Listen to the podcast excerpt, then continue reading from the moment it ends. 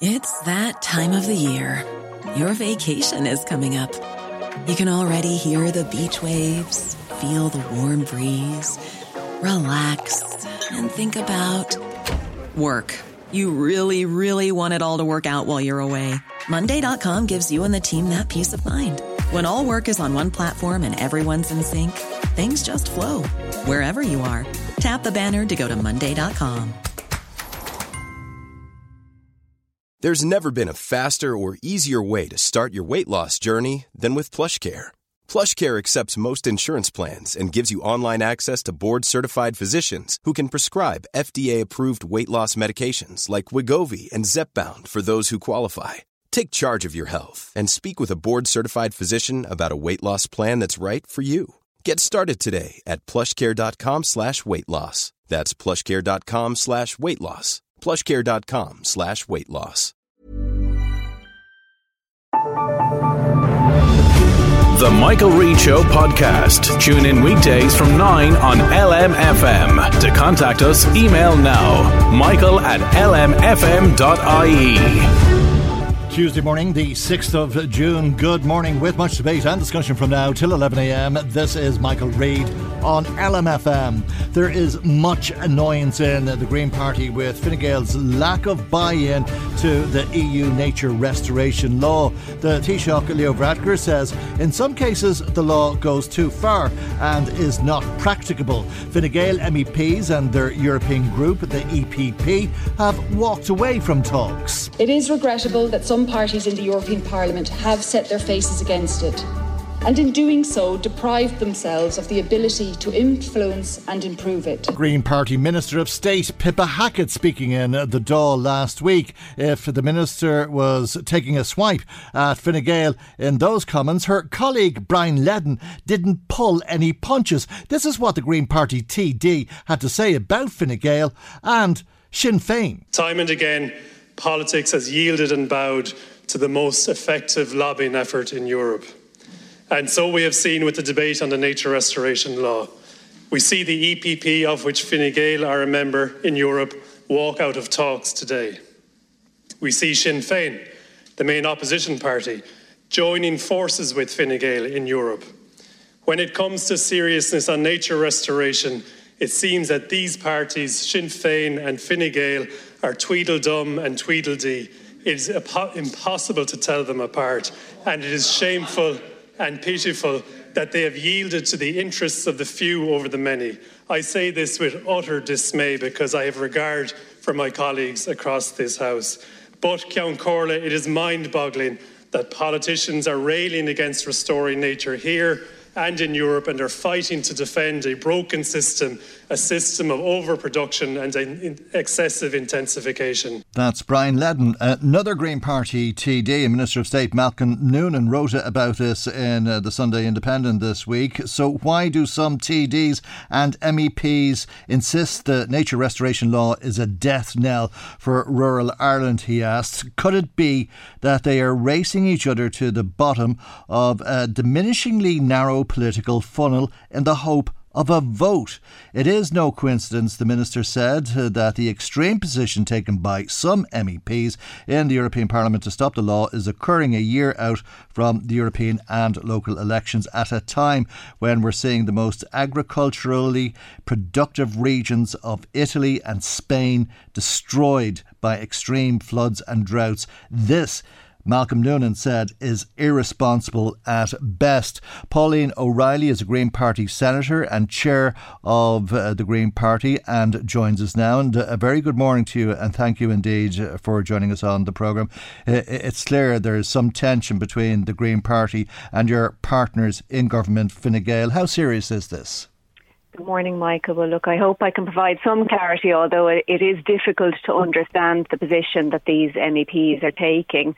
Um, and I believe that, that Commissioner Mairead McGuinness was, was on radio this morning and seems to be much uh, much more disposed to, to this nature restoration law, um, but her MEPs in the same party seem to be uh, going astray. Well, she has um, to ask, act independently of her partner exactly. as a commissioner, uh, and it is her law, one which mm. her, her party and her former colleagues uh, oppose. They've walked out of the talks. And Malcolm Noonan says that's irresponsible. Uh, we heard Brian Leddin uh, really talk in offensive terms uh, about both Fine Gael and Sinn Féin, Tweedledum and Tweedledee. Look, I'm not. I, I'm. I'm not going to pretend that um, I am in any way aligned to Fine Gael on this, or indeed Sinn Féin. Both have been acting shamefully these last few months, and it's coming to crunch point now where they voted against the nature restoration law at committee. There'll be another vote again again next week, and indeed the week after, and we'll have to see what they do at that point.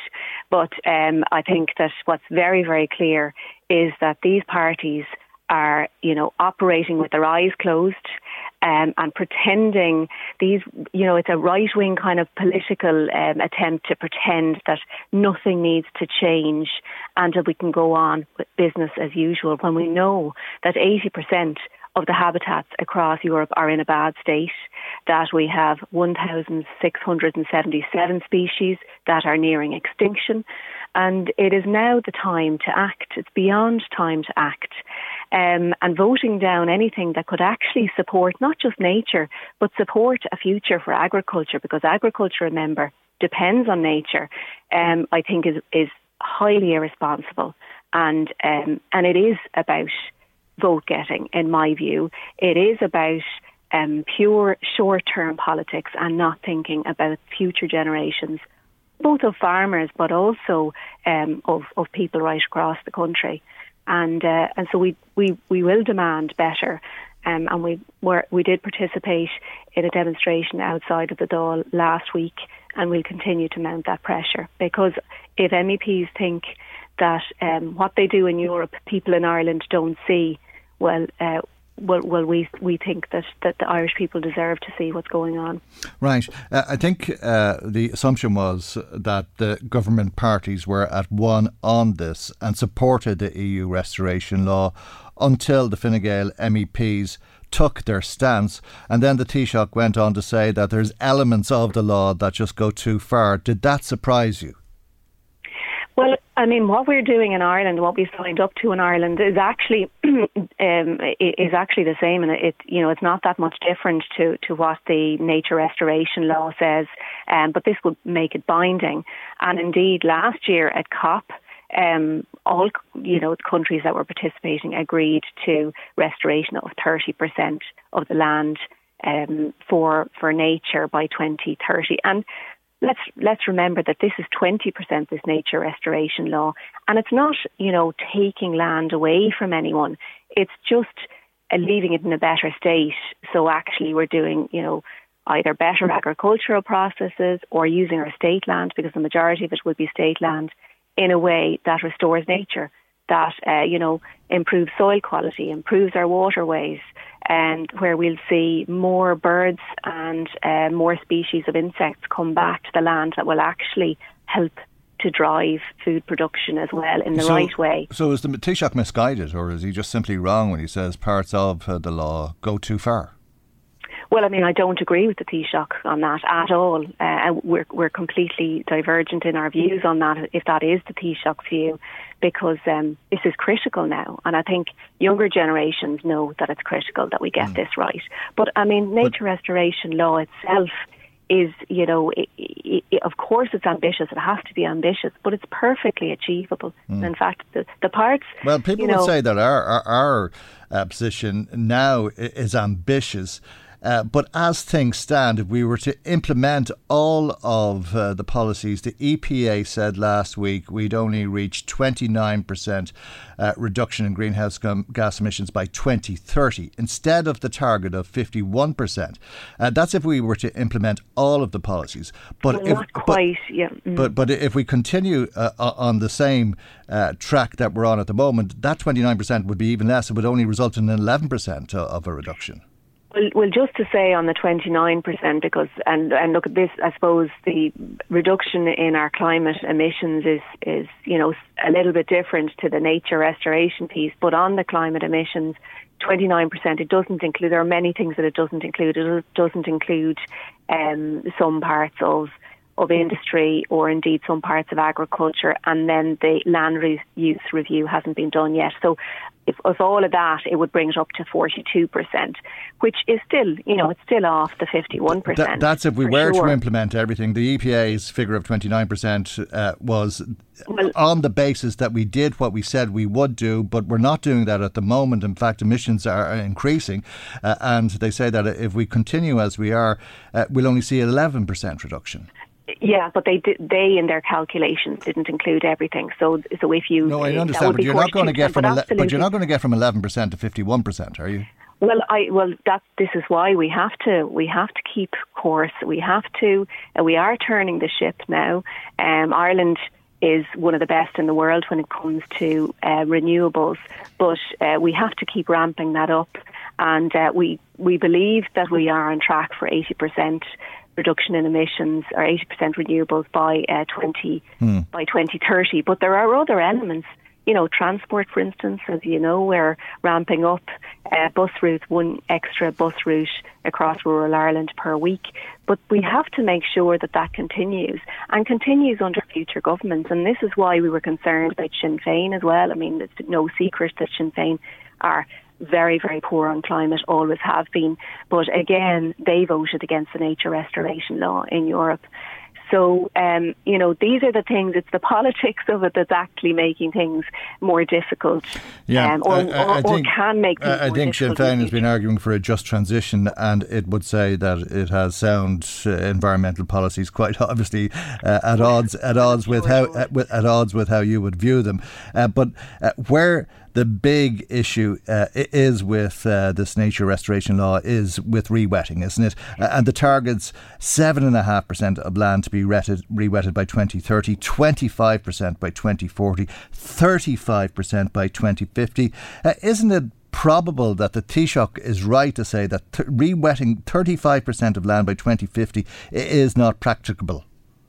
Well, yeah. I mean, I think that this is this is the bit, this is the crunch point really here. I mean, it, it's actually very, very achievable target, and, and indeed Ireland will will hit that 2030 target within the next year, I suspect, or, or next two. Um, it is achievable, but I, I actually think that there's a lot here of playing up to big agribusiness rather than actually looking at the reality. Where the reality is that certainly the 2030 targets and most of the 2040 targets can be achieved on uh, state land, and that anything beyond that, uh, and indeed our 20, the 2040 or the 2050 targets, like that, that is by providing voluntary schemes so that farmers can actually um, get paid mm. um, for, they, you know, for If, if, they volunteer to do it, what happens? Do, what, what, happens? What happens if they don't volunteer to do it? Because there are legally binding targets for drained agricultural peatland uh, under this law, are there not? Every single scheme and every single, single um, environmental scheme that the government puts in place is always oversubscribed by farmers. Farmers are not shown to be wanting when it comes to signing up for voluntary schemes in Ireland. That that's just not well. Reality. I think farmers. So I, I, think farmers are, are saying in, in, very long, complicated sentences, "Show us the colour of your money." They don't know how this is going to work, and I, I think uh, uh to some extent it's a matter of negotiation. And I think that this is the, this is the worry that farmers have, and I don't think that it's helpful, therefore, for politicians to be stoking that to suggest that farmers, you know, somehow won't be supported. One hundred percent, and to, to stop it, to stop farming their land in some cases. Well, you know, rewetting doesn't necessarily mean stopping. But but it, but it will require it will require uh, change. Well, will will require ceasing to farm on some land, and it will require significant change, growing blueberries instead of potatoes on other lands. Well, you can also graze because in the summer, you do, you know the, the water table is such that you can still graze. So you know it's a matter of of joy of you know of doing both types. And um, I think it's an oversimplification to talk about blueberries, but you know there are other types of farming. But like let's be let's be really really clear about this. Unless we make changes to the types of practices that we have. And there are lots of farmers who are, you know, mm. who are farming absolutely in in uh, tandem with nature in Ireland, um, and they they sign up in their droves to to as I say schemes. But like the, the bogs and the peatlands in Ireland store as much carbon as the whole of the Amazon rainforest. And that's in our tiny island. So we have huge potential here in Ireland for, mm. You know, using our bogs as carbon sinks. And, and indeed, uh, Bord na has done huge work in that. And then secondly, having a really, really rich natural environment. And I mean, you only have to look at from when we were kids, um, the amount of insects that there were compared to now. Like, there's no comparison, you know. And and it, I don't think that it is fair for children okay. growing up in Ireland not to make this change, a change that actually um, helps growth. And it's a very laudable argument you're, you're making. It's not one that I'm arguing uh, against, but it is an argument I, I think you will agree uh, you're losing with uh, the farmers. Uh, your colleague, your colleague, in terms just, of all farmers. I don't think that's well, fair. Well, no, of course, of course but, but, the vast majority of farmers, uh, and just going back to what your colleague Malcolm Noonan said in, in his op-ed in the Sunday Independent, could it be that the politicians are racing each other to the bottom of a diminishingly narrow political funnel in the hope of a vote? Uh, and that is where this lies, is it not? You don't have the support of the farmers. Fine Gael, for example, are looking for farmers to vote for them. Uh, and Michael Healy-Rae told uh, the Taoiseach last week uh, that uh, when it comes to the local elections, far- farmers would be uh, far happier getting the bubonic plague than voting for Fine Gael. He might have a point. Well, look, I mean, I don't accept the premise that um, people are, are against this. I think that some loud voices are, and you'll see lobbyists particularly from the IFA over in Europe all of the time. But I mean, are they really, you know, those kind of big lobby groups, are they really representative of all farmers? No, they're not. There are a lot of small farmers, a lot of family farms in Ireland that have not been served well by the kinds of policies over the last mm. few decades. And indeed, when Mairead McGuinness was into the Seanad, she herself said that that they have led farming in the wrong direction. Well, and it is now about st- st- uh, steering the horse in the other way. Okay. And I know that farmers. That, that's an opinion that, that a lot of people wouldn't share. And I think a lot of people would argue that the IFA and the other farming organisations do represent small farmers. Uh, uh, and I know I've spoken to a lot of farmers uh, in recent times who don't believe that there's any such thing as climate change. Uh, they believe that the weather we're getting at the moment, for example, is the same sort of weather that they had when they were children, and you always have floods and droughts and these sort of things. Uh, they've seen it over their and it's a whole load of poppycock. Well, the survey from the EPA would show that just as many people in rural Ireland as in urban Ireland care about climate.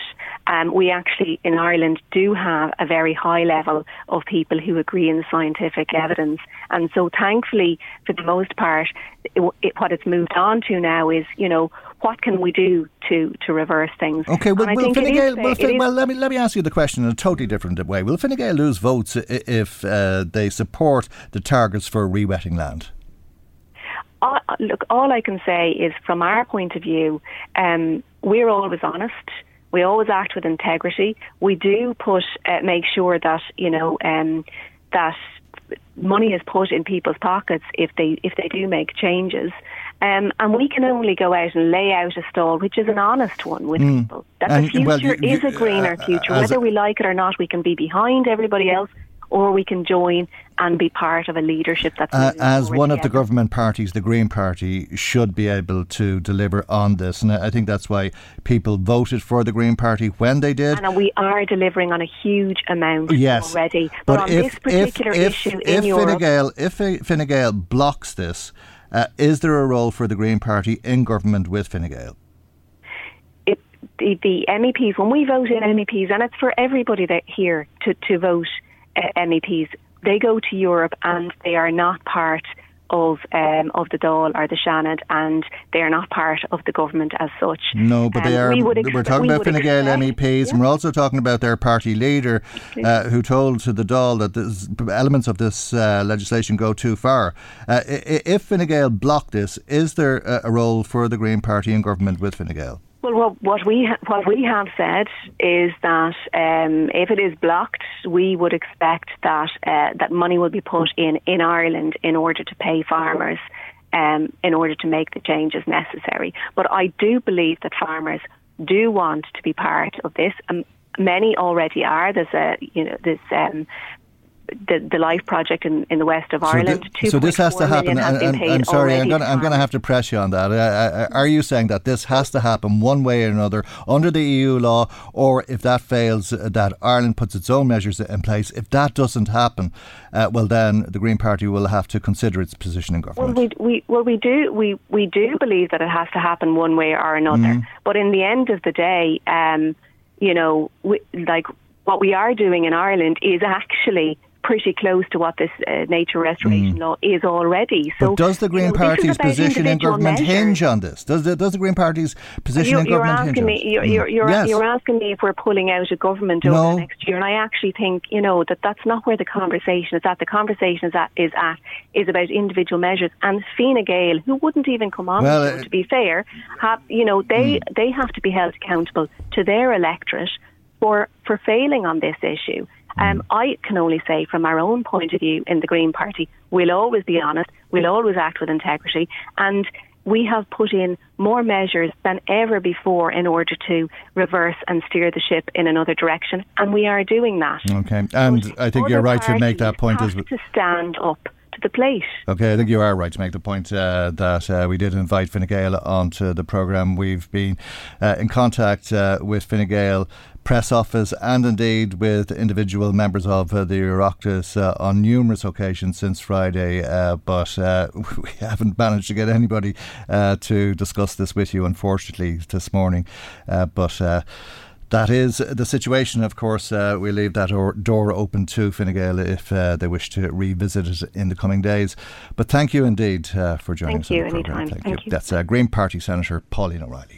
Michael, Reade on LMFM. Now, you remember uh, the drugs feud, the gangland feud between uh, the drugs gangs in Drogheda, the petrol bombs, the attacks, the beatings the stabbings, the shootings, the killings, and all that went with it, uh, and indeed all of the promises that followed after one of the most gruesome mur- murders, uh, not just uh, locally or nationally, uh, but anywhere for that matter, uh, and indeed how Vivian Geiran was asked to take a, a, look at what's happening in the region and make a number of recommendations which could lead to change. In Vivian Geiran's report, he highlighted the work uh, that is being done by the Family Addiction Network, providing family support, especially, he said, in the context of drug related intimidation work and wider family support for addiction related issues. He highlighted how they have community based uh, supports to help families who are impacted like this, uh, and that it is part of a, a national network. FASN provides a telephone information support and helpline and five peer facilitated family group supports in Navan, Drogheda, Cavan, Dundalk, Castleblayney in County Monaghan each week. And the groups are led by peers who are trained in facilitation and work to best practice guidelines and standards. Vivian Geiran spoke very highly uh, of the work done by the Family Addiction Network and made the point that they work mainly through voluntary efforts and some funding from the HSE. But that funding, Vivian Geiran said, should be reviewed.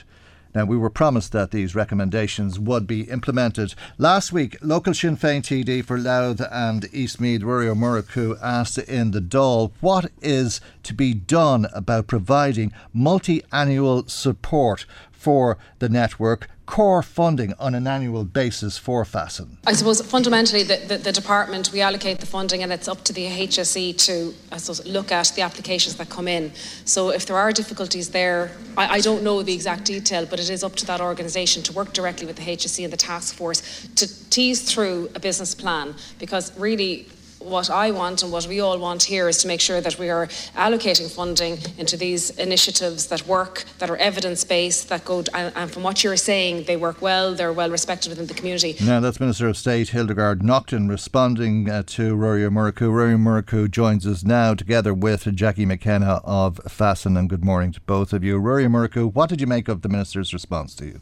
Well, it wasn't much of a response. Let's let's be absolutely um, clear. Uh, look, it was that very general governmental response in relation to here are the funding streams, here are the protocols, here's how it operates. But we are way beyond that at this point in time. There's not a community organisation that has stepped um, into the fold where the state wasn't providing services that won't con- that won't complain that it doesn't have multi-annual uh, funding, that it can't be strategic, that sometimes it has to chase money and has to spend a huge amount of time and effort uh, on uh, putting in applications to proposals. But the fact is, at least for a considerable amount of them, they have substantial funding. But the fact is, the Family Addiction Support Network doesn't, and it is operating on the basis of absolute volunteerism and outlier behaviour by Jackie Gwen and all the rest of them. And look, I, I think the biggest commendation that has been given is the fact the involvement of Christy Mangan when he was the chief superintendent, who has stayed on their board since he has retired.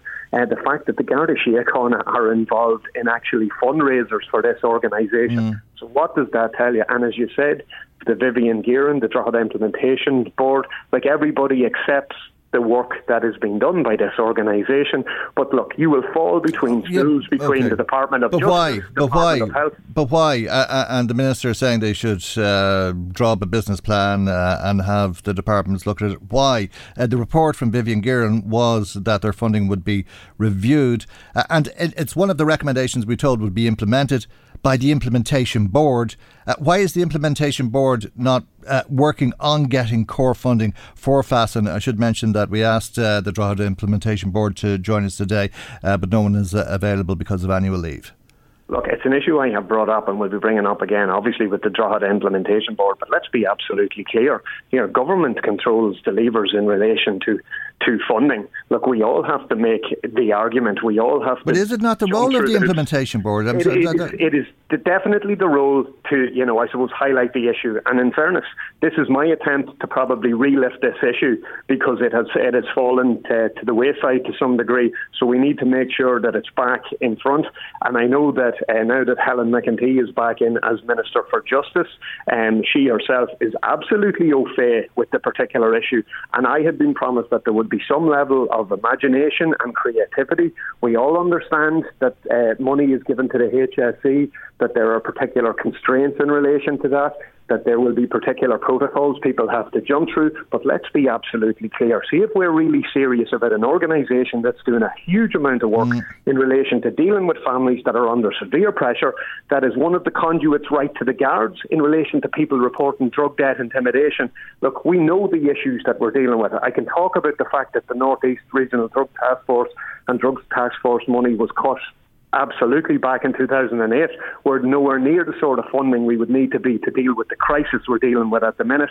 And I have yet to see a sufficient amount of creativity, imagination, and this is only for us to keep a service that we have. Mm. Never mind the services that we need. Look, we all know when people are looking for uh, addiction service in the sense of treatment and all the rest of it, it's a wing and a prayer. If you get in somebody in somewhere, I know the amount of activists that are working in the community that will use yeah. any organisation that will they will work with people. And in fairness, at times people get in probably with a certain, let's say, loosening of the rules just to facilitate and to hopefully give someone the opportunity to break that cycle, you know what I mean, and then remove them from the criminal justice system. But the fact is, we have an organisation that's playing a hmm. vital part okay. here and it is being failed 100%. Well, let's speak to the, the organisation and to Jackie, uh, who I mentioned is on the line. Jackie, good morning to you and thanks uh, indeed uh, for joining us. Uh, I think I'm right in saying that you have received some funding to employ uh, a worker who uh, will serve Cavan and Monaghan for the next two years under a, a pilot scheme, but there hasn't been an increase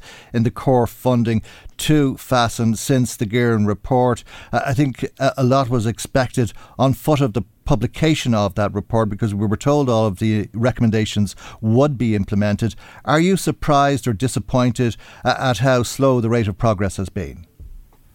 Yeah, I'm uh, disappointed. Well, I'm disappointed to uh, hear Minister Naughton's um, statements, and I'm not sure that she's been fully briefed of the ongoing saga of the funding issue for FASN. So, just know, to mention, these are prepared statements. Uh, I mean, she wasn't talking on the hoof. Uh, these were statements that she read in the Dáil that would have been prepared for her by civil servants. Yeah, yeah. And I'd just like to put our story across and the background to that. As an organisation, our position is crystal clear. We've had meetings with the HSE over the last six years, informing them that FASN is unsustainable and volunteering alone and requested core funding for the coordination of the project. in fact, we were one of the we were the first project on the Regional Drugs Task Force books to be funded back in 2005 for 5,000 euro, and that has increased to 7,508 ever since. That's what we've been getting. So we've had, uh, so back in 2018, we had a very intensive engagement with the HSE. Um, uh, Michelle Donnelly, who was the general manager of the HSE CHO8 at that time, and she uh, took on to support FASN over a three-year period, and she was investing forty thousand approximately for year one and for year two. So year one was to uh, document research because she said if the needs aren't uh, documented, well then it doesn't exist. So you need to evidence them. And then uh, there was twenty six thousand for year two for building capacity within the organisation and training and development of uh, services. And year three, unfortunately, sustainability with core funding in 2020 never happened as um, Michelle Donnelly was on long term sick leave. So FASN developed its three year strategy, the business plan, um, in 2020 uh, and then submitted it to the HSE in 2021.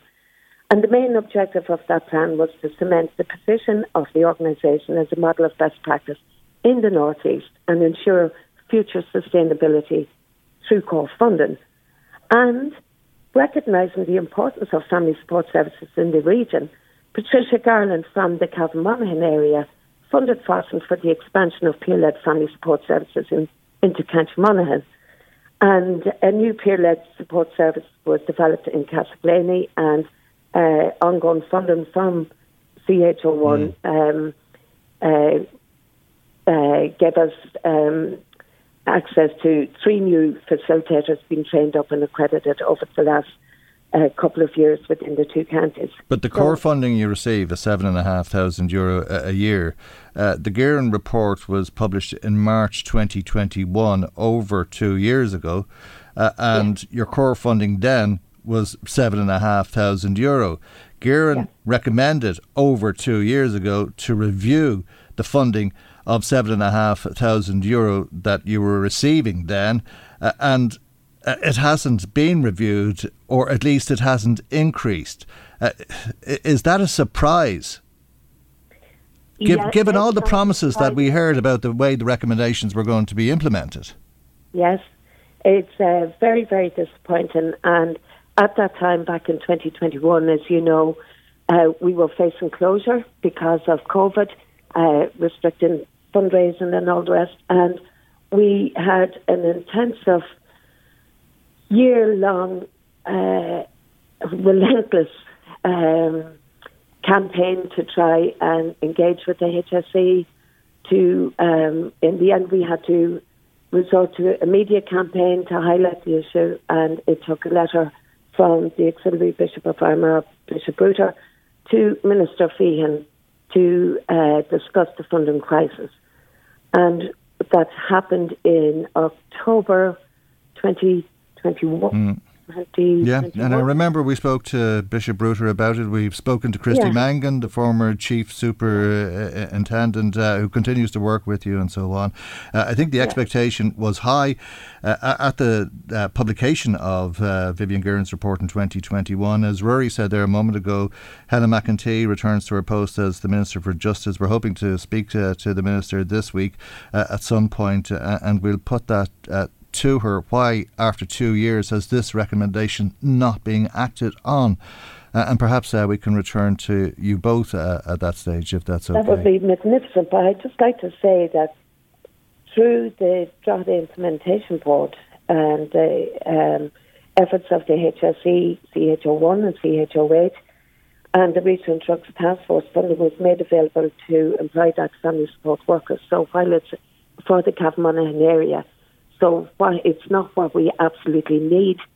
It is a step in the right direction. We need core funding for the coordination and development of the services as a regional project because that's what we are. Okay, so uh, and we cannot uh, sustain ourselves on volunteering. Yeah, uh, and I don't know. It just seems ironic that there's funding for Cavan and Monaghan, given that this was a report based or to look at uh, the problems in the Drogheda region. I'm sure they come into that category, but it does seem ironic nonetheless. That's that's the problem, Michael. Yeah. The fact is, you end up getting bit funding for part of your region from other areas where you're promised of funding that land to the HSE.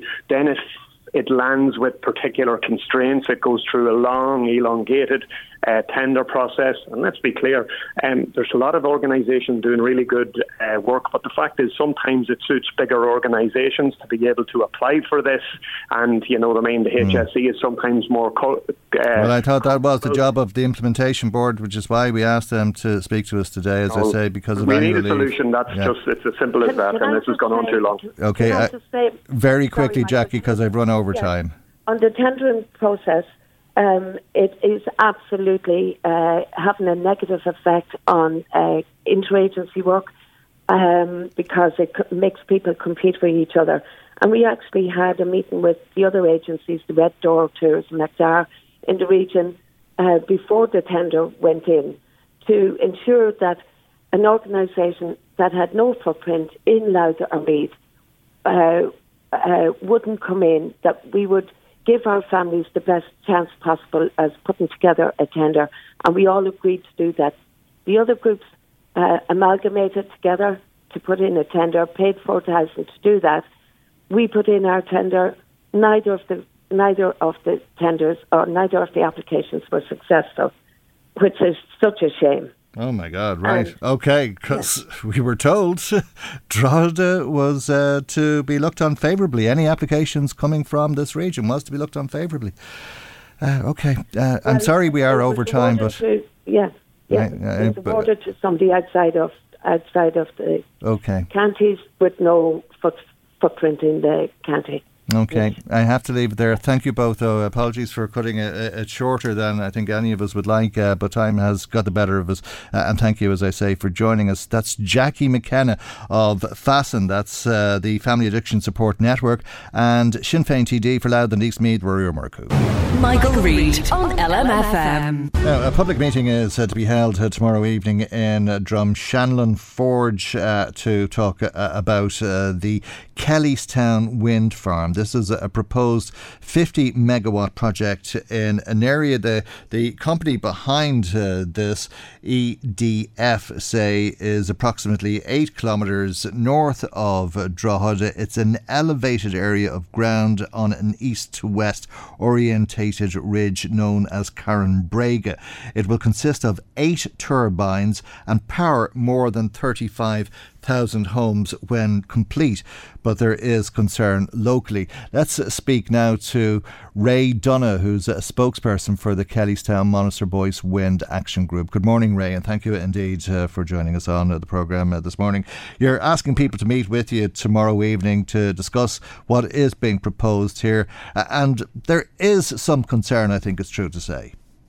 Yes, absolutely, Michael. How are you? And thank you very much for, for giving us the opportunity, I suppose, to, to spread the to, to spread the word. Uh, I suppose the, the, the main, there, there are lots of concerns, and first of all, I suppose the, there are lots of very positive things, obviously, about re- renewable energy, and we absolutely, absolutely have no doubt that that is the way to go, and that is the way we need to we, what, what, what we need to do, and to, and to get ourselves as much green renewable energy as we possibly can. However, I suppose one of the main concerns is uh, if you're if you're familiar with the with the area, uh, the, the, the the proposed development is is, is actually to be located uh, in Drumshallon area and not Kellystown. Kellystown is a, is a handle that they've put onto it for, mm. for whatever reason, but. Uh, it's it's very close to and right beside uh, an active blasting quarry, so that's kind of a major concern with, with, with, with regard to safety. So if you think that they're proposing to put, erect uh, eight, up to eight, uh, 180 metre tall uh, wind turbines in this area, right beside uh, bla- an active blasting quarry, which is kind of the only uh, existing, the only working quarry uh, in County Louth, supplying um, stone and, and, and concrete for, for the for the for the Greater Louth area. And I suppose the, all of the other concerns that we would have are similar to concerns. So that can, can I just ask you about that, Ray? Uh, how could that? How could the turbines impact uh, negatively on the quarry? I just don't understand that. Okay, so well, well, for, well first of all, it, the, the fact that you've got an active blasting quarry and the quarry blasts every week. Mm. So if if they, if they propose to put eight of these 180 metre tall structures uh, on site, uh, very close to the quarry site, uh, the the dishes on, on the dresser in the, in my kitchen uh, rattle and shake when, when the blast takes place Okay. every week. You think they might blow the turbines up, So, bring them well, down? Not, yeah. not, not slow them up, but, on, but how how could they um, be absolutely sure? Because there there are there are no uh, wind turbine uh, or power plant factories uh, that we can find anywhere in the world um, that are located right beside an active blasting quarry. Okay. So. Undermining the foundations of those particular 180 metre tall structures. Hmm. So over they may come down. You're worried that they'd fall. So well, it's Hmm. it's, it's it's it's possible, and I, okay, I, I come from an engineering background, but I, I am not an explosive expert. Hmm. But that would be a, a, major concern. Okay. And then if you if you add into that then the usual concerns that come with um, uh, w- wind turbines, you have the whole story of uh, shadow flicker, you have the whole story of noise, you have uh, devaluation of people's property. Right. The, the, the list is quite extensive. There's, and, there's a lot and, and, and, and do you believe that it's close enough to people's homes to do that? Uh, I mean, the impression about it being on an elevated piece of- ground uh, is that uh, i i- it's at the top of a hill. Well, well, okay. So here you go. If you look at the wind map of Ireland, and you look at the at, at the uh, the proposed site that they that they're talking about, um, it, as I say, it's very close to the to, to, to the quarry. But the, the they do not actually need elevated site in order to construct these the, these turbines. In order to get the uh, maximum benefit out of them, they need to have obviously a very, very good throughput of wind. So this area is, is as far as I can understand, is is like a natural wind tunnel. So uh, it doesn't necessarily require them to be on an elevated site. Okay, but it does say that the proposed site is an elevated site on their you website. do that, yeah. And, Yeah, and the funny mhm. thing about it is, the quarry is actually uh, extending uh, as we speak, and the quarry is, is is obviously looking for more material. And as they extend the quarry site out, that that elevated site, as far as we can see, is becoming lesser and lesser and lesser. Okay. So, but but the, but I think the key point of that is they don't actually need an elevated site per se Okay. because this this area is is, is, like a natural wind tunnel. So Fair enough, uh, and I, do, I don't mean to be arguing the point with you, Yeah. um, but the company out here and just making the point that they Yes, say. no, no, and I accept that. Absolutely. uh, and they state on their website that uh, the, the Yes, proposed site it- is an elevated yeah, site. yeah, Uh, they also say that they're going to carry out environmental studies uh, uh, which will look at ecology, noise, landscape, and visual assessments. When the results of them come back to the company, they're going to uh, go into a period of consultation with the local community. Well, but that's it. It's, it's rather strange. Uh, So on the on the on the the twenty eighth of October or the eighteenth of October, should I say? Well, we got a call uh, from EDF. That's the first time we heard anything about this uh, proposed uh, development. That this proposed development has probably been in the making for probably about I, we, we can't be sure, but probably five, six, seven years. It's been they've they've been working away on this.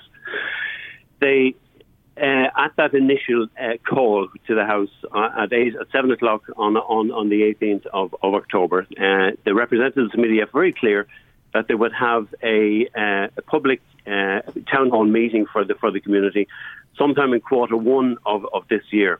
So that's sometime to, towards the end of March. Th- that never happened. So when contacted, they Many of us have those stubborn pounds that seem impossible to lose, no matter how good we eat or how hard we work out. My solution is PlushCare. PlushCare is a leading telehealth provider with doctors who are there for you day and night to partner with you in your weight loss journey. They can prescribe FDA-approved weight loss medications like Wegovy and Zepbound for those who qualify. Plus, they accept most insurance plans. To get started, visit plushcare.com slash weight loss. That's plushcare.com slash weight loss. Hey, it's Ryan Reynolds, and I'm here with Keith, co star of my upcoming film, If, only in theaters, May 17th. Do you want to tell people the big news? All right, I'll do it. Sign up now and you'll get unlimited for $15 a month in six months of Paramount Plus Essential Plan on us. Mintmobile.com slash switch. Upfront payment of $45 equivalent to $15 per month. Unlimited over 40 gigabytes per month. Face lower speeds. Videos at 480p. Active Mint customers by 531.24 get six months of Paramount Plus Essential Plan. Auto renews after six months. Offer ends May 31st, 2024. Separate Paramount Plus registration required. Terms and conditions apply if rated PG. Said that they were still carrying out their work. But the funny thing about it is their date uh, for submitting their planning application is sometime in the end of towards the end of December, but they haven't moved that particular date. Right. However, the time that we have to kind of, if you like, synthesize and to tr- pro- process all this information is getting shorter and shorter and shorter and shorter. So we do not have the full information uh, yet as to where exactly these these these uh, t- uh, turbines are going to be located. And, and also keep in mind, and when you say that it's, it's, it's, a small rural community eight, eight kilometres north of Drogheda, it's a small rural community with 375 homes. Now, that's the important word, homes, that are within two kilometres of this proposed development. And if you, if, you, if you use the yardstick of three people per home, so you're talking about uh, 1,200, 1,000 people living in these homes who will be directly uh, affected by or in, or in the line of sight of this proposed development, which Uh, is going to be in situ for at least 20 years. It looks like the proposal comes with a, a commitment uh, to invest in the local community. They're talking about a community benefit fund. Yeah, and that, and that is nothing new to all- all of these developments. Every single one of these developments, if you look at all the proposals around the country, every single one of them, they're obliged to have a community benefit fund. And I would contend very strongly, like, would you be, be prepared to sell your soul for a couple of bob to put jerseys on the back of, of a couple of, of local football teams or whatever? And I'm not picking on football teams, but that's mm-hmm. one example that just comes to mind. It, it's a small amount of money for a big price to pay for a huge possible impact on a, on a, on a small rural community to have what is what is in essence a, a large industrial facility built in the middle of the country. Okay, uh, and So how, that doesn't seem equal to me. Uh, And you talk about the 375 homes uh, in the locality. How people feel, each of the three people, if you like, in those homes, how they feel, uh, is not fully clear at this stage, is it? And I, I think that's the purpose of your meeting tomorrow. That that is the purpose of it, Mike. You're, absolutely right. We we had a we had an initial meeting, and we had about hundred people attended that, and we got kind of got a feeling from that. And then, you know what? We we decided that the best thing for us to do as a group was to not shoot from the hip and not to be seen as people who were against stuff just for the sake of being against stuff. We thought, you know what? I, I, it, it was the furthest thing from my mind, I have to say. On on the on the 18th of October, I was getting ready to go to the to the cinema club in Drogheda. Uh, a wind turbine or a wind power planted factory in the middle of my of, of of the countryside where I live was the furthest thing from my mind. So we've we've we've been very considered, and we have sat back and we have done some research, and we've done some lots and lots of thinking, and we've thrown the idea around. So before we made any public pronoun- pronouncements, as well, this is the first time we we, we really gone public with it. Uh, we wanted to be absolutely certain that we were that, that we were telling a good story and a true story and a factual story, and not just emotional stuff and not just bluster, but it was considered uh, thought that we were going to offer people. So hopefully we get a good attendance tomorrow night and uh, we'll, we'll get an opportunity to uh, tell our story. Okay, that's at a, a quarter past eight uh, tomorrow At a evening. quarter past eight in the, in the Forge in Drumshallon. Okay, thank you indeed uh, for joining us uh, this morning. Ray Dunna, spokesperson with uh, the Kellystown Monasterboice Wind Action Group. Let me bring you some of uh, the comments coming to us uh, today. A Navan listener texting us early this morning. Apologies for taking so long to come to your comment. He says, Why aren't the Garda enforcing the law on drinking and drug taking in public? It takes an incident like Beach to highlight this type of behaviour. The ramparts in Navan is an ongoing spot for drinking, littering, and there have been assaults on people who were out walking there. Plenty of laws, plenty of talk, but no enforcement. Why not? asks our Navan listener. On uh, climate change and cutting emissions, if we hit our targets on emissions, uh, WhatsApper asks, how many degrees will the Earth's temperature drop by? I, I, I think the point is, uh, what difference will our little bit make? Uh, I think uh, the answer some people would give uh, our caller is we have to do our bit, even if it is only a little bit. Uh, we'd uh, somebody else, uh, John Conlon in Ballymakenny, texting a lot of farmers considering paddy rice fields instead of potato fields. Uh, after listening uh, to the interview at the start of the programme, you sent us that text, and thanks for doing it. Michael Angela here. I watched a programme on BBC last week, and it was vegetable growers, and all the potatoes for chips are coming from England, and half of our vegetables, like what are they trying to shove down people's throats? Why are they stopping us from growing our own food? Thanks uh, for that, Angela. I think we've always used English potatoes for chips. Somebody will correct me if I'm wrong, uh, but I, I, think Irish potatoes are probably too good for chips. Uh, Cahill in Mornington says, I have to laugh when uh, the Green Agenda always cite protecting the future for children. I'd like to ask, are these the same children who destroy our beautiful beaches and coastal areas with their rubbish? Mornington has never been dirtier with sweet wrappers and empty fizzy drink bottles. The children around here don't give a monkey's about their environment, says Cahill. Thank you indeed for that, uh, and indeed to everybody who's been in touch with us. If you'd like to comment on the programme, our telephone number is 04198322000. Text or WhatsApp 086 1800 658. Email michael at lmfm.ie. Michael Reade on LMFM. Uh, Sinn Féin's uh, American branch, Friends of uh, the Earth, spent $118,126 on advertising and promotions in American newspapers, hoping for a border poll. The Irish Times reported last week that the adverts read the British government continues to break its obligations under the Good Friday Agreement. The agreement must be honoured in full. We call on the US government to hold the British government fully accountable to its GFA commitments. We call on the Irish government to establish a citizens' assembly and to plan, prepare, and advocate for Irish unity. And it added the future is in the hands of the people. It is time to agree on a date for the unity referendums. Let the people have their say. Let's discuss this now with local TD for Meath East, Darren O'Rourke, and uh, Fine Gael Senator Emer Currie, who is uh, the Fine Gael spokesperson in Seanad Éireann on Northern Ireland. Good morning to both of you, and thank you indeed for joining us on the programme this morning.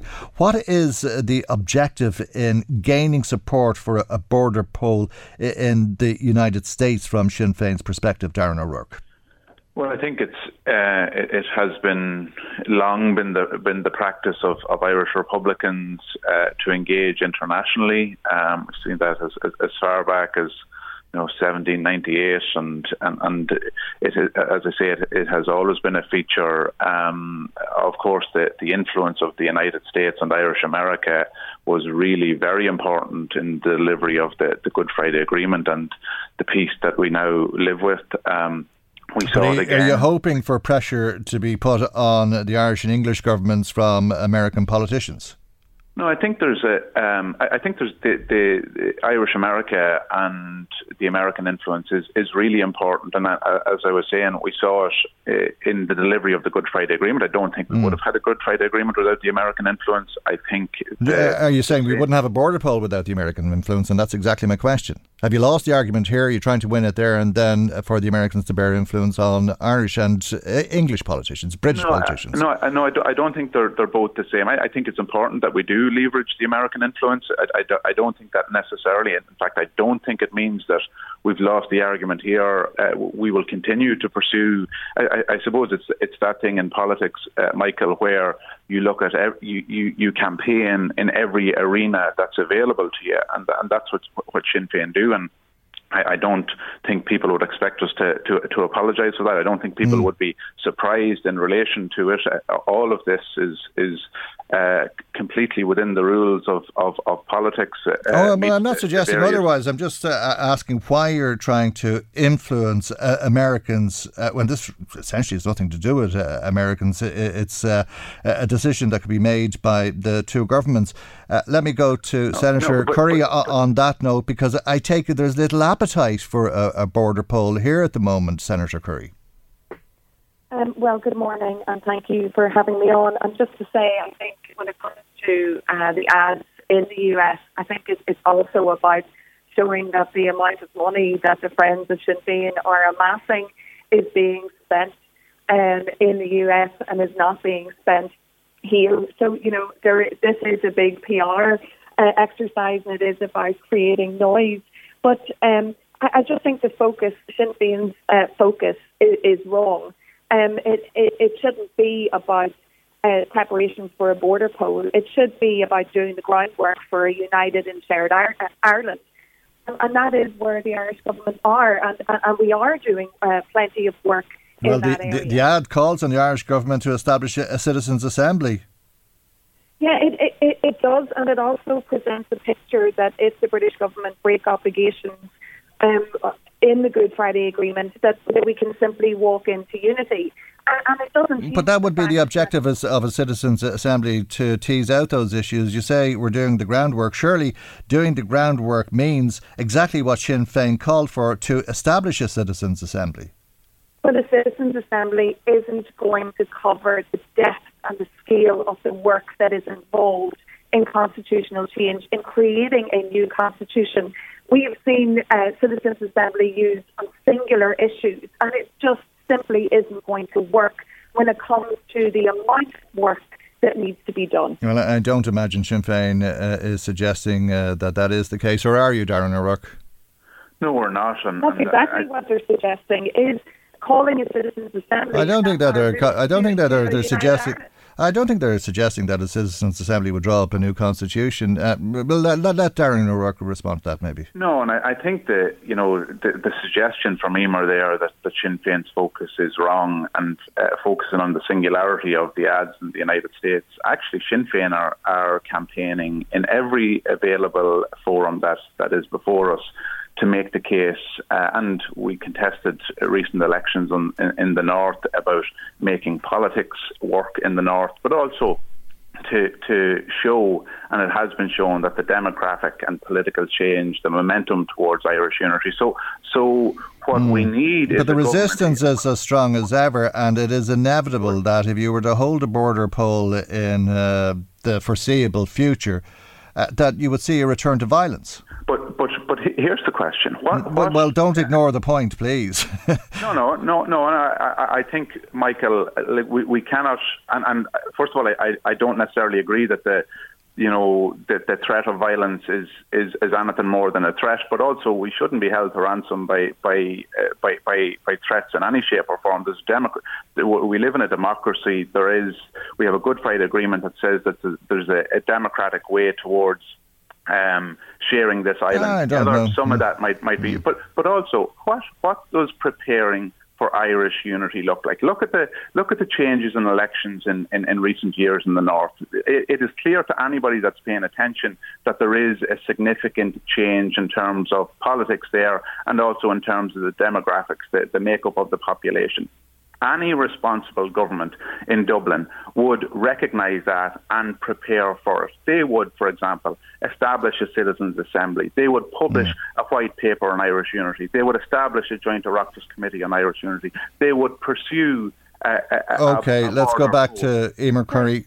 Look, Michael, can I talk about what we are actually doing? Yeah. Uh, because in, this is the work that we are doing as part of the, the Seanad and we had a public consultation that was under a, a, a Fianna Fáil chair. We had over 50 stakeholders come in, academics, trade unionists, economists, and other countries that have experienced this, like Scotland and Germany, youth organisations, to discuss how to approach the preparation for constitutional change and what shape that might take. Again, we're talking about an Oireachtas committee. Well, the Good Friday Agreement Oireachtas committee, which has Northern MPs included in that committee is discussing this. We are working on an inquiry into constitutional perspectives and we're delving more deeply into the work that was done. Mm, but tw- tw- 12 of the 12 of the 18 MPs in Northern Ireland uh, uh, uh, uh, uh, responded to that and, and attended the Good Friday Agreement Committee meetings. Uh, those who didn't, the six who didn't, are the Unionist MPs. Absolutely, and, and we wish that they would uh, participate in any conversations around a shared or a united Ireland. But at least we do have the MPs uh, from uh, that are in, in alliance. It should be in, in the SDLP. They are taking part, uh, and that is an Oireachtas committee. And, we, and Sinn Féin never seem to mention the work that's being done under the Shared Island unit. There is a disconnect between systems and how things work in our two uh, jurisdictions. And we are doing the research uh, into childcare, into education, why there are early school leavers, into the economy, into energy. So that is talking a great uh, game about uh, a citizens' assembly, but you actually need the content to put in front of the citizens' assembly. We're, we're building uh, infrastructure and bringing communities closer together. We created a, a forum where people can talk about what the future looks like, away from being put into pigeonholes and away from stereotypes. And that is where the North is moving. And Darren isn't mentioning that. That the North is becoming more pluralist. It's harder to stereotype people and what they want. And, and, and that is I think the work. Is it possible? Is it possible for you to uh, uh, imagine a, a time uh, where we could hold a border pull without violence? Oh, of course, uh, of course, I believe that, and, and I mean, I am originally from Tyrone, um, so you know, I, I would feel very passionately about that. I think that's what we should be working towards. Uh, we should be we should be approaching constitutional change in the most inclusive way possible, and not in a superficial way that I believe Sinn Féin are. Okay, Darren O'Rourke. Well, every time we hear from the leadership in Fianna Fáil or Fine Gael, we hear now is not the time, now is not the time. And actually, when when Emer talks there, it's clear that the, the efforts are not being made to actually have the debate, to have the inclusive debate. And I think a citizens' assembly, we've a citizens' assembly was good enough for repeal the eighth, for for marriage equality, for a range of constitutional issues that were contentious and difficult. I think it is, you know, a model that has been used incredibly well and effectively in Ireland more than anywhere else to to bring disparate voices and different voices, different perspectives around the table, and to to carve out a way forward, recommendations, proposals. I think it is a, a hugely uh, effective vehicle for just the type of discussion and debate that, that we need to have in this country to address a very significant uh, questions that people understandably have around what constitutional change might look like. And I think, you know, the fact that, that Emer and Fianna Fáil and Fine Gael point anywhere but to a citizens' assembly, anywhere but to uh, a white paper on Irish unity tells you everything you need to know. All right. Um, you... I, I, look, I, I, I think this is another exercise in uh, denying the work that is actually happening. Uh, we are showing that what we are doing can be built up and built on for the future. Nobody is saying the citizens' assemblies won't play a role at some stage, mm. But we're not ready for them at the moment. Um, can I just Do we need American help? Uh, can I ask you that, Emer? Uh, I mean, whatever about Sinn Féin uh, advertising uh, in papers looking for support, uh, is that something that our, our, politicians should be doing with American politicians? Look, I think we've always, well, sorry, going back to John Hume's uh, engagement of America in, in going back to the 1970s and, and the 1980s, involving the US and the EU is, is an important part of this. Of course it is. But can I just say this is also a distraction tactic from the work that Sinn Féin aren't doing to appeal to people for uh, a united Ireland. If you look at the at um, the economy, and the economy will play a, a massive part in people's decision making. This the decision about whether or not people vote for United Ireland will be a lot of it will come down to the persuadable. Mm. Um, and since Sinn Féin have been have taken uh, uh, have been in power in the north after the Good Friday Agreement, we have seen a productivity gap between the north and south of forty percent, and that isn't just uh, because our economy uh, is doing well, because the productivity gap is is zero point two percent uh, growing in the south. It's actually the decline in the north uh, that's contributing most to that of 1.2%.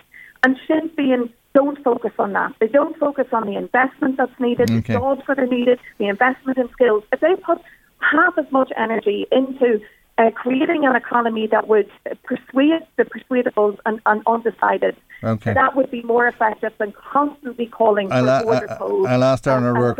I'll ask Darren O'Rourke to respond to that in a, a moment. Before I do, I want to kind of conclude by asking you both uh, the same question. Uh, yourself, uh, Senator Currie, to begin with, uh, do you believe you'll live long enough uh, to get the opportunity of voting in a border poll? And if so, when do you expect that will be?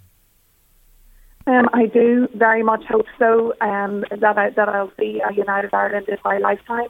And, and look, I'm optimistic that it can happen in the next 10 to 20 years. Okay. Darren O'Rourke, same time frame?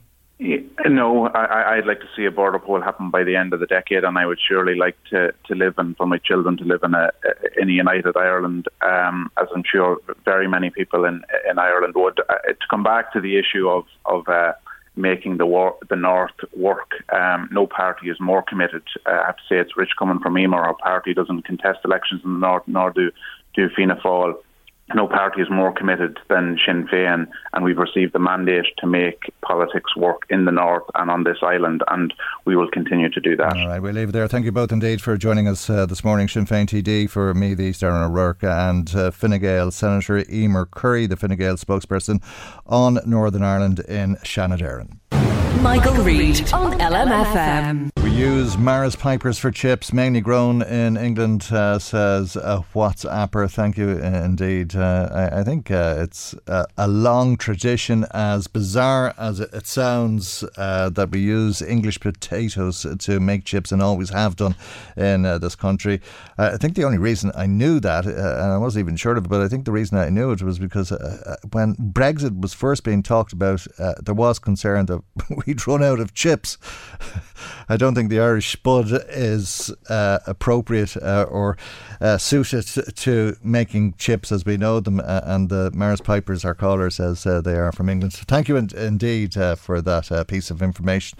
We're talking about these wind farms and um, text WhatsApp message from Neil. Why would Louth County Council allow a French power plant company to build something twice the height of the Boyne Bridge on the site of a blasting quarry? if uh, that quarry closes, uh, think of the jobs that will be lost and all of the concrete we need to build our houses and roads gone. Makes no sense at all. To Neil, who says safety before profit, please. Uh, and he also says it's inter- interesting to think that these things are never proposed in Dalkey or Foxrock uh, where there'd be a load of lawyers to oppose them. Uh, they target places like Monasterboice uh, where they'll face less resistance. And he says that's telling in itself. Thanks uh, indeed uh, for that, Neil. Uh, uh, somebody else in touch with us uh, about that as well, following on from the conversation that we had with Ray uh, a little bit earlier on. Mary was in touch. She says mainly uh, foreign wind uh, companies uh, who are trying to set up here. Uh, they've lots of money uh, and uh, they donate it to communities. She feels like that's trying to buy support for the project. We had Liz in touch with us, a text message from Liz as well. She says, Yes, we need green energy, but not at the sake of people's health. Uh, be it mental health or physical. Uh, our government has said that they're in a race for the implementation of wind energy. Uh, they and energy companies cannot steamroll over communities and councils to install these uh, large structures. Um, now, um, we another text uh, from somebody. Uh, who uh, says, uh, I hear politicians on again this morning speaking about the Citizens' Assembly being the answer to all of our ills. Uh, I have an idea. Let's have a, a Citizens' Assembly on politicians' salaries and expenses. That's Jack and Loud. Thank you indeed uh, for that. Now, as you've been hearing, uh, retained firefighters have started a campaign of industrial reaction over recruitment and retention. Karen O'Loughlin is the SIPTU divisional organiser, and a very good morning to you, Karen. Thank you indeed for joining us on the programme uh, this morning. This is uh, the first of a number of steps that ultimately could lead to all out strike. Yes, it is indeed. Um, t- this is the first week of industrial action, um, which will be a series of non cooperations with everything outside of emergency calls. And from next Monday, if the matter remains unresolved, then there will be a series of um, stoppages that will see probably only 50% of retained fire stations operational. Uh, and what does that mean? Uh, if there's a fire and an emergency call, will your members respond? Well, our members will respond to emergencies that are real emergencies, I suppose, that are where there's a threat to uh, life or a threat of injury. Uh, I suppose not every 999 call is an emergency, so there will be um, there'll have to be a lot of cooperation between the strike committees and the management to ensure that what needs to be covered is covered because of the nature of their job. Um, having industrial action or disputes is very, very difficult for them. Mm. And the week after next, if there isn't a resolution to the dispute, it's all out strike. What does that mean in terms of responding to uh, emergency calls? Well, there, there is a national protocol for emergency services where a minimum level of cover needs to be provided. So our strike committees will be spending a lot of time talking to management about what that means. They um, there will have to be minimum cover, but it can't be a full service because that defeats the purpose of industrial action. These firefighters are to the pin of their collar already. They don't have enough staff or proper crewing. They're working, they're on call 24 7. They have no structured rest breaks. The system they work under is archaic and that needs to change. Hmm. Right. Uh, and where's the solution to all of that? Is it more personnel? Well, there is a, the government commissioned a report um, on the retained fire service, and there are a number of very good recommendations on that report. There was some engagement um, with the uh, employers around the implementation of that report, but it didn't come to anything. So, where's the point in doing a report if you're not going to implement your own recommendations? I mean, that's where the solution of this lies. Okay, uh, and what happens uh, next in terms of negotiating a resolution? Where are we at in terms of talks? Well, we're not at any place. There are no talks at the moment. There were the firefighters originally balloted for action back in January, and they deferred their action to allow for talks, but those talks didn't come to anything. So I don't see that doing the same again would be tactically sensible. So unless something significant and serious is tabled for the firefighters, this dispute is going to continue. Right. Uh, so you uh, would expect it uh, to get to the stage of all-out strike? Well, I'm not very optimistic at this point in time that that can be averted now. All right. Um, can I ask you about uh, water services? Uh, there was uh, to be strike action taken today by local uh, authority workers, uh, but uh, the minister wrote to SIPTU on Friday evening and conceded to your demands.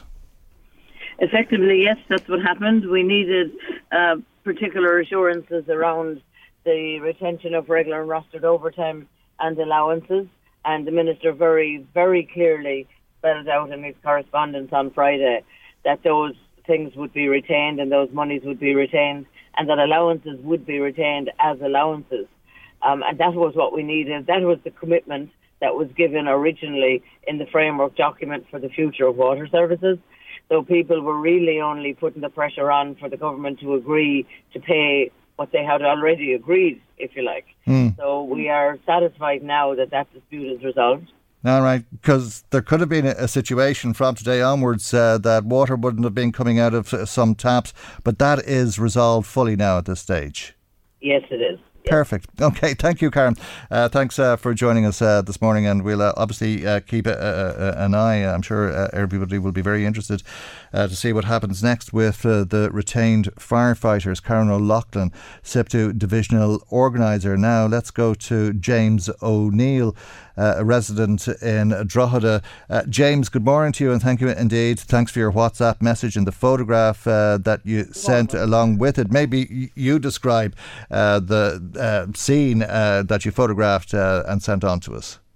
Okay, it's the, it's, a, it's the, the space of the park at the bottom of Rathmullen Hill. Uh, we can walk around all the flower things. And what's there is the lifebuoy stand and holder and the whole has been just burnt to a crisp. The, this is the uh, Lifebuoy holder in Dominic's Park. Uh, the line is very bad, James, uh, but it, it was burnt yeah, down, yeah? Yeah, it was burnt down, yeah. yeah. The Lifebuoy is a whole lot, you know, burnt to a crisp. So that's probably somebody that he has. Okay. The likewise is an ongoing issue because I cycle out here every day and I'm constantly picking them up, putting them in, tying the ropes back into them properly and all that because the ropes be pulled out of them and everything. Right. Sometimes you see them floating in the river. I think it's decent to tie it to the fence or something or tie it to something. Just leave it floating in the water, you know? Yeah, well done if that's what you're doing, um, because Yeah, well, that's nearly, it's nearly every day. You know, I actually, there's people having it every time I'm by, I just check them, you know? yeah, fair play. Um, Yeah. uh, the, the the the line is really awful, James. I'm, Um, I'm sorry, I'm, I'm, I'm down along the river. Oh no, I understand. I I understand, um, but it is very hard uh, Yeah. for people to hear what you're saying. But uh, I, I think people will have got the idea. Someone went to the trouble of bur- uh, was the life the life boy is still there? Is it itself? No, It's no, no, no, the whole, lot's The whole lot's gone. So, so, so the life boy and the holder, and all that's left are the ashes. It, it, it looks like a, a cross or something at this stage because it Yeah, it does actually, yeah. Yeah. But the, cro- the cross of death for somebody, unfortunately. okay. You know, and hopefully not, you know. Yeah. Uh, uh, well, You know, it's a disgrace, absolute disgrace. You know, this is what we're coming to, you know. Yeah, but, but whatever the attitude is of people that they would think should will burn that down, that'll annoy somebody. I think the only motivation could be to annoy people. Yeah, obviously. Okay, well, and and you're annoyed, so I don't, I, well, I don't, I'm not taking the, the, the, the action as personal against me, but, No. you know, but Ah. it is, it's, yeah, it is annoying. Oh yeah, well you're annoyed. I'm annoyed. I'm sure people listening are annoyed. Uh, it's dreadful to see such uh, an attitude uh, that you'd burn down something that's been put in place to save lives. Uh, just very annoying. Uh, they've succeeded. Um, uh, I suppose the next question is, what do we do to stop people from doing that uh, uh, again, or whatever else they do with life boys? What can you do? What, what, what could you do, really, you know? Yeah, I don't know. Do we put CCTVs and li- life boys? I mean, it's just gone beyond it. Oh, yeah, yeah. All right, James. All right, listen. Thanks for highlighting that, I appreciate it. Yeah, no, thanks for sending it in, uh, and uh, thanks uh, for coming on as well for that matter. Uh, that's uh, James O'Neill in Drogheda. Apologies to you listening uh, uh, about uh, the quality of the line. Uh, I, I know it was dreadful, but God, I mean, uh, I don't know. Um, I, it was uh, worth bringing James on to tell the story. Uh, it is a site. Uh, I presume we'll see pictures on social media or something, uh, but it looks like a, a burnt cross. It's just black charred uh, piece of, of wood. That's the way it looks at the moment. But it, it, it was uh, the structure for holding the life boy. The life boy has been burnt. It's gone completely, and it is dreadful. That's in Dominic's Park in Drogheda. Thanks, as I say, to James O'Neill for phoning that into us. Michael Reade on LMFM. Now, as is usual around this time on a Tuesday for our weekly visit uh, to the Garda Crime Desk. As usual, Gardaí have a number of incidents uh, that they're investigating locally, and perhaps you can assist uh, with uh, those investigations. Garda Kate Patterson of uh, the Community Policing Unit in Dundalk joins us for this week's report. And we're going to begin with an appeal for information into a fatal road traffic collision. That's right. Morning, Michael. Um, to start off with, you, Gardaí attached to the community unit in uh, a road traffic collision which resulted in the unfortunate death of an elderly pedestrian in Drogheda on the afternoon of Thursday, the 25th of May.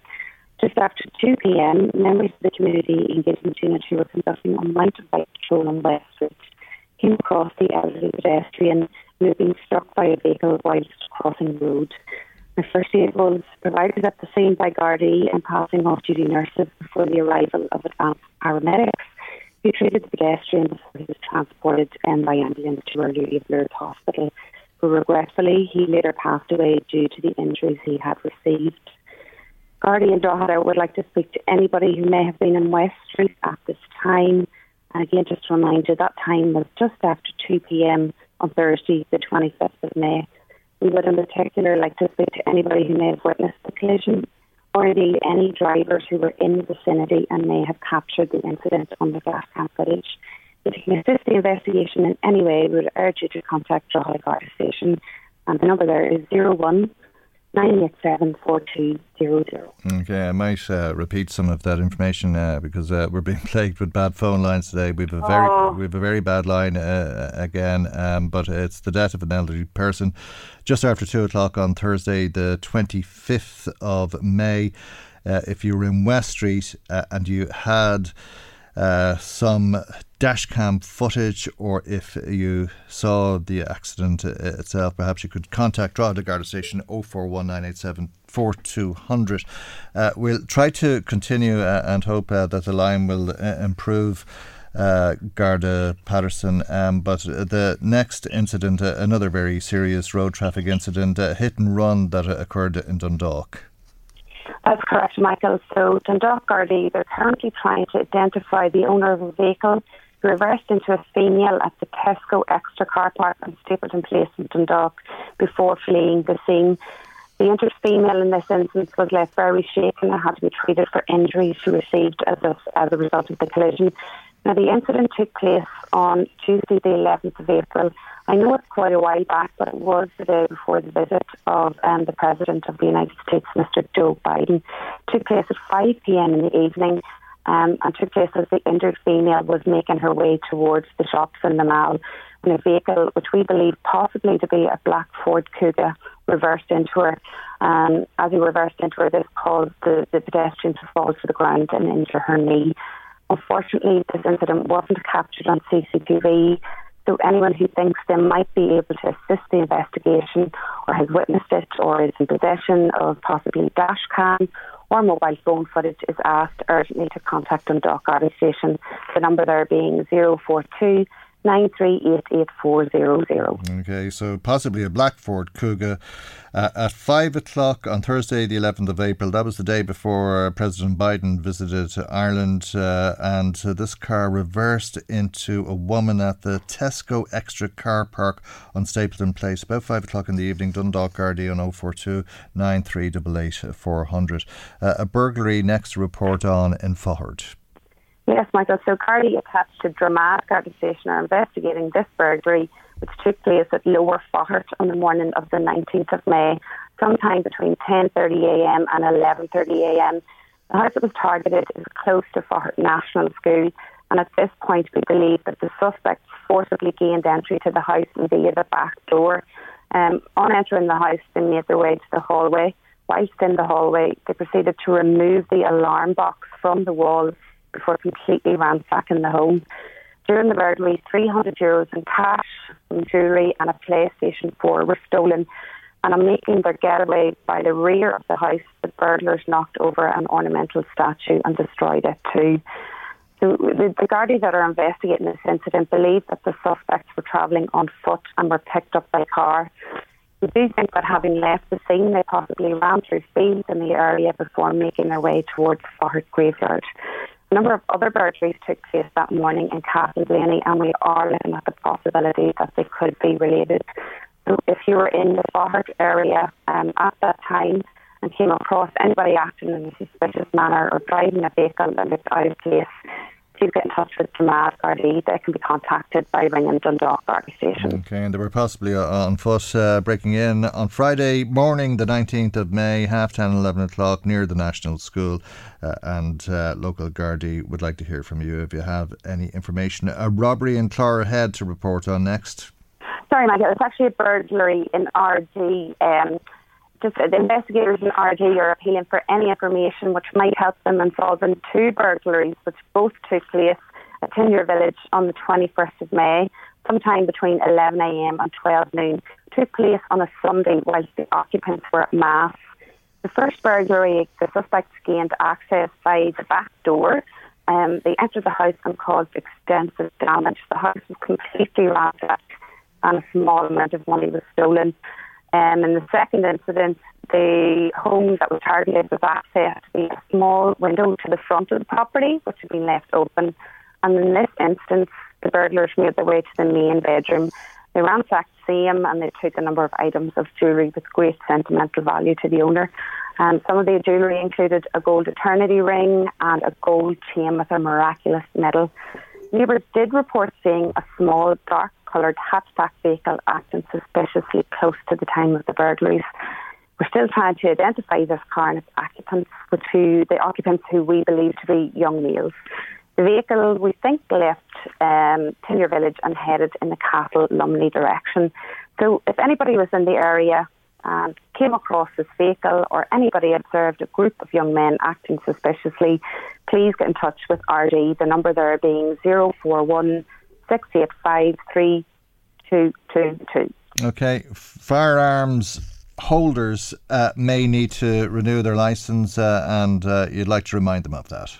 Yeah, so we're appealing to anybody who's the holder of a licensed firearm. We're asking you check the date of the expiration of your license, check if it's due for renewal, and if it is due for renewal, please make arrangements to do so with your local firearms officer at your local Garda station.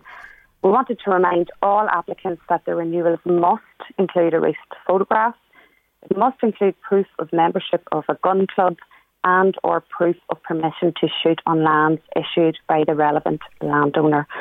Each Garda district in the country will have an allocated firearms officer and you get in touch with him or her by contacting your local Garda station. Okay, and before you leave us some advice uh, for the thousands of people who will be going to Slane Castle for the big concert this weekend.